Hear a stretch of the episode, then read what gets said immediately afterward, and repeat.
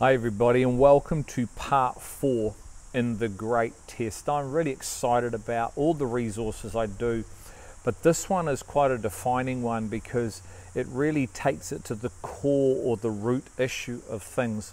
When we start looking at what is really within our heart, who or what is it we truly love, and then truly allow God to do what God wants to do within us so we're able to come into the fullness of life. So, this is the great test part four, and we're going to look at great faith.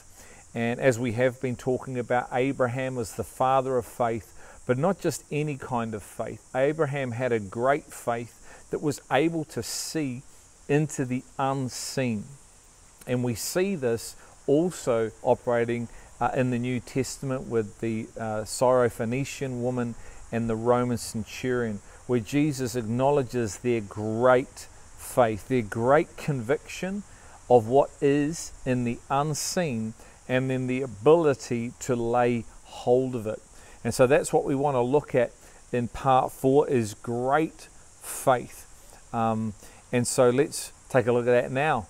Uh, great faith is a faith that sees and knows of a reality that already is.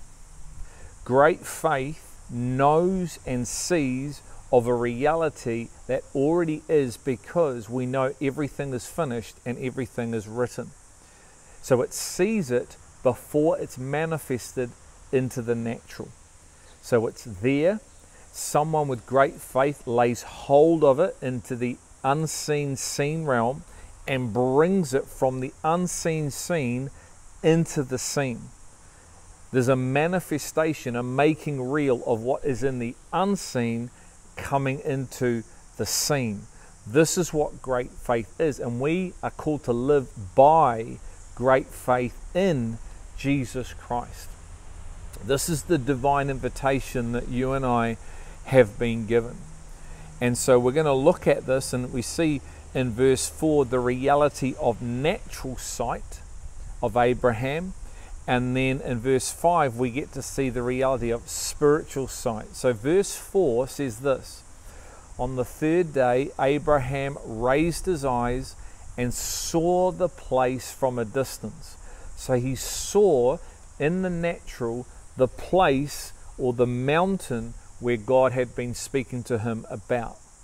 Now we're about to transition into the spiritual scene. Genesis 22 5, the very next verse. Abraham said to the young men, Stay here with the donkey, and I and the lad will go over there to that place, and we will worship and return to you.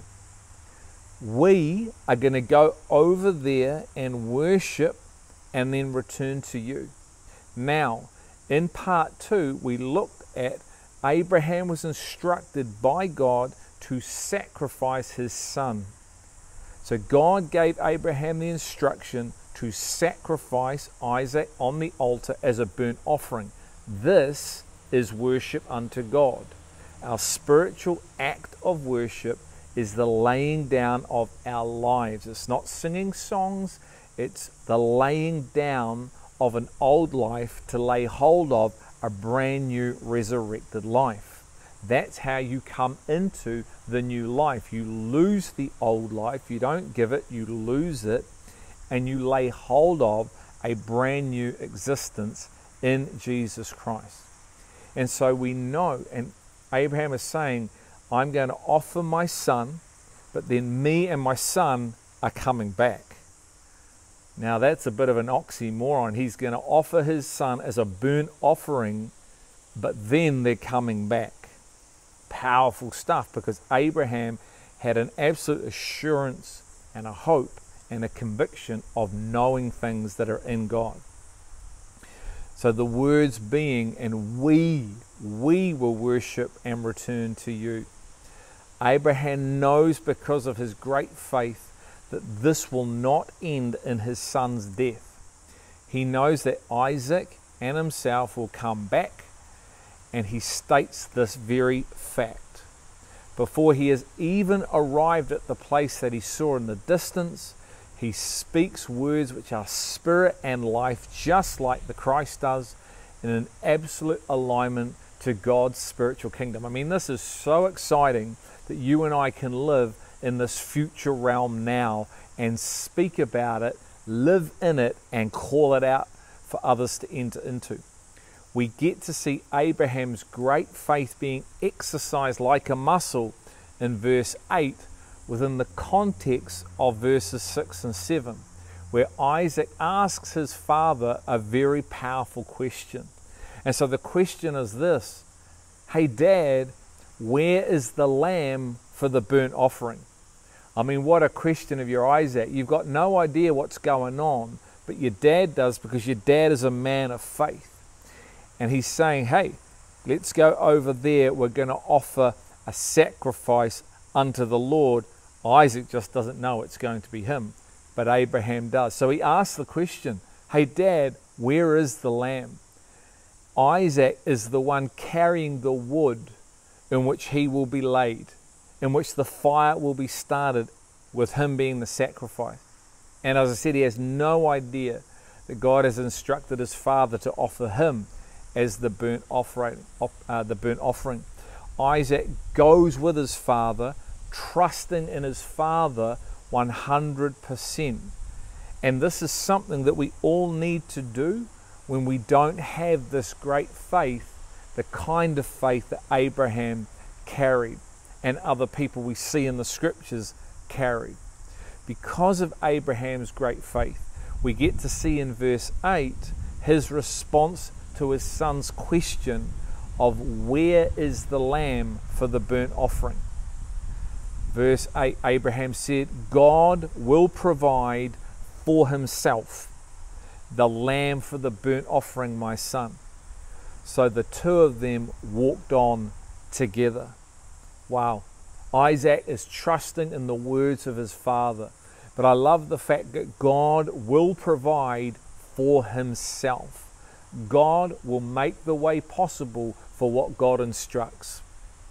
The synergies between this and the sacrifice of the Lamb of God, Jesus Himself, are mind blowing. And we know that in the future, God would provide His one and only Son to redeem us from uh, uh, the iniquity and the sin that is in us that would be put on Him. And we see here Abraham knowing the Father will provide a lamb for this offering. It is Abraham's love for God and his great faith in God which empowers his obedience to the Lord's instructions regarding Isaac. Let me say that again. It's the love that Abraham has in his heart for God and his faith in God that empowers this obedience to the Lord's instructions regarding his son. Now, you've got to remember that Isaac is the promised child. Abraham has been waiting 25 years, and he's not one or two years old. Isaac is about 13 or 14. And so, this is the promised son that Abraham has cherished in his heart all this time. And God says, Go and sacrifice him as a burnt offering unto myself. Powerful, powerful stuff. Abraham had the kind of faith which the scriptures speak of.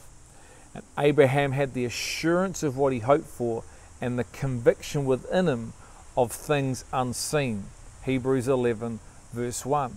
Now, faith is the assurance of things hoped for, the conviction of things not seen.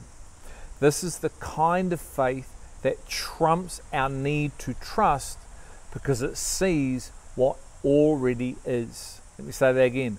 This is great faith. It is a kind of faith that trumps our need to trust because it sees what already is.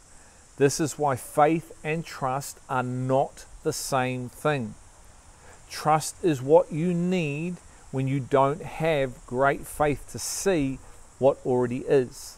Let me state that again. Trust is what you need when you don't yet have this great faith to see what already is. When we see what already is in God, we lay hold of it and live in accordance to it. We live from faith, not towards it. And we go from faith to faith to faith. So we live from it, not towards it. When we live towards something, it's trust. So we're trusting in something that we're living towards, as opposed to faith lives from because faith knows and sees. Now we are called to live a life of faith, this great faith in Jesus Christ. It doesn't say we are called to live a life of trust in Jesus Christ. Now, I need you to hear what I'm saying here and what I'm not saying, right? Because it's important you hear me correctly. I'm not saying that we don't trust in Jesus Christ. Of course we do. This is very clear from the scriptures. Don't lean on your own understanding, but trust in the Lord, right? What I'm saying is that great faith in Jesus Christ, the kind of faith that Abraham had, is to be the goal for every follower to come into and live from. While this is being formed in us through the hearing of His word, through the Spirit's power, we are to trust in what He says and live in accordance to it. So we need trust, but the more faith you have in God, the less trust you need because you know. When you don't know, you need to trust in what He's saying because you don't yet know it. So they work in tandem and they work hand in hand. They're like a brother and a sister, but they're different. Great faith knows that God always provides for what He calls us into or what He calls us to do. Now, let me say that again. Great faith knows that God always provides for what He calls us into and what He calls us to do. That's why we can have no excuses because Abraham knew it. God will provide the sacrifice for what He's calling me to do. And so, in that confidence and that assurance and that conviction, he moved forward with his son. Powerful. Abraham, knowing that God would provide the lamb, is evidence of his great faith. And in the next resource, we're going to look at two other evidence that Abraham had great faith, which empowered his ability to demonstrate the righteousness that he does. So, the great faith and the offering of his son was the evidence, and what he knew was the evidence of seeing into the unseen and living in accordance to it. And we're going to look at two other evidences that Abraham had that empowered this behavior. Because, as I've said, it's not us trying to. A lot of people will go, Oh my goodness, I couldn't do this, I couldn't do this, I couldn't trust in God. No, but Abraham had great faith. So it wasn't about trusting in God. Abraham had great faith, which means he was able to live and demonstrate quickly and immediately what God was asking. There wasn't any delay and there wasn't any doubt because he had great faith. And so what you're looking at is righteousness lived out. So, questions why is great faith so powerful to be able to live out a life of righteousness? Why is faith and trust not the same thing? How do faith and trust work together? Why is living from faith and not towards it so different? And what has challenged you the most through going through this resource and why about great faith? Look forward to seeing you soon for part five.